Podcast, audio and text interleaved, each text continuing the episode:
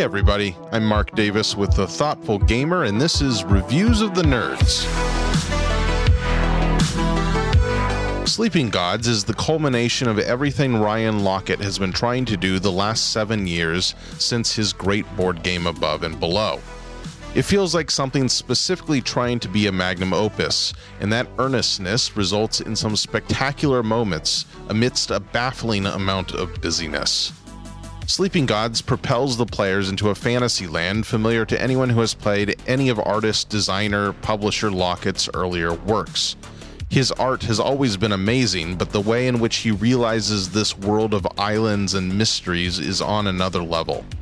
The writing in this story based game is as good as any I've seen in a board game, though that's admittedly a low bar. The problems come when you have to do anything other than advance the story. Why, for instance, are there nine characters always in play in a game that has a maximum player count of four, diluting any impact they may have on us as characters we identify with? Why, in a game so much about an intricate branching narrative, is so much time and effort spent on mundane resource management? Why do everyone's skills reset twice over the course of this 20 hour campaign? And how did Laukat manage to make combat simultaneously too complex and too simple? Sometimes Sleeping Gods feels like reading a good book, but every once in a while someone slaps it out of your hand and makes you solve a Sudoku.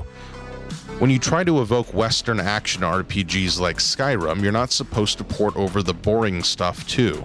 That said, Sleeping Gods, on the strength of its atmosphere and its scope, capturing that sense of wonderment of knowing that if you wanted to, you could go to that half submerged obelisk across the sea and find adventure, kept me invested for a full campaign, and I'm considering starting up a new one.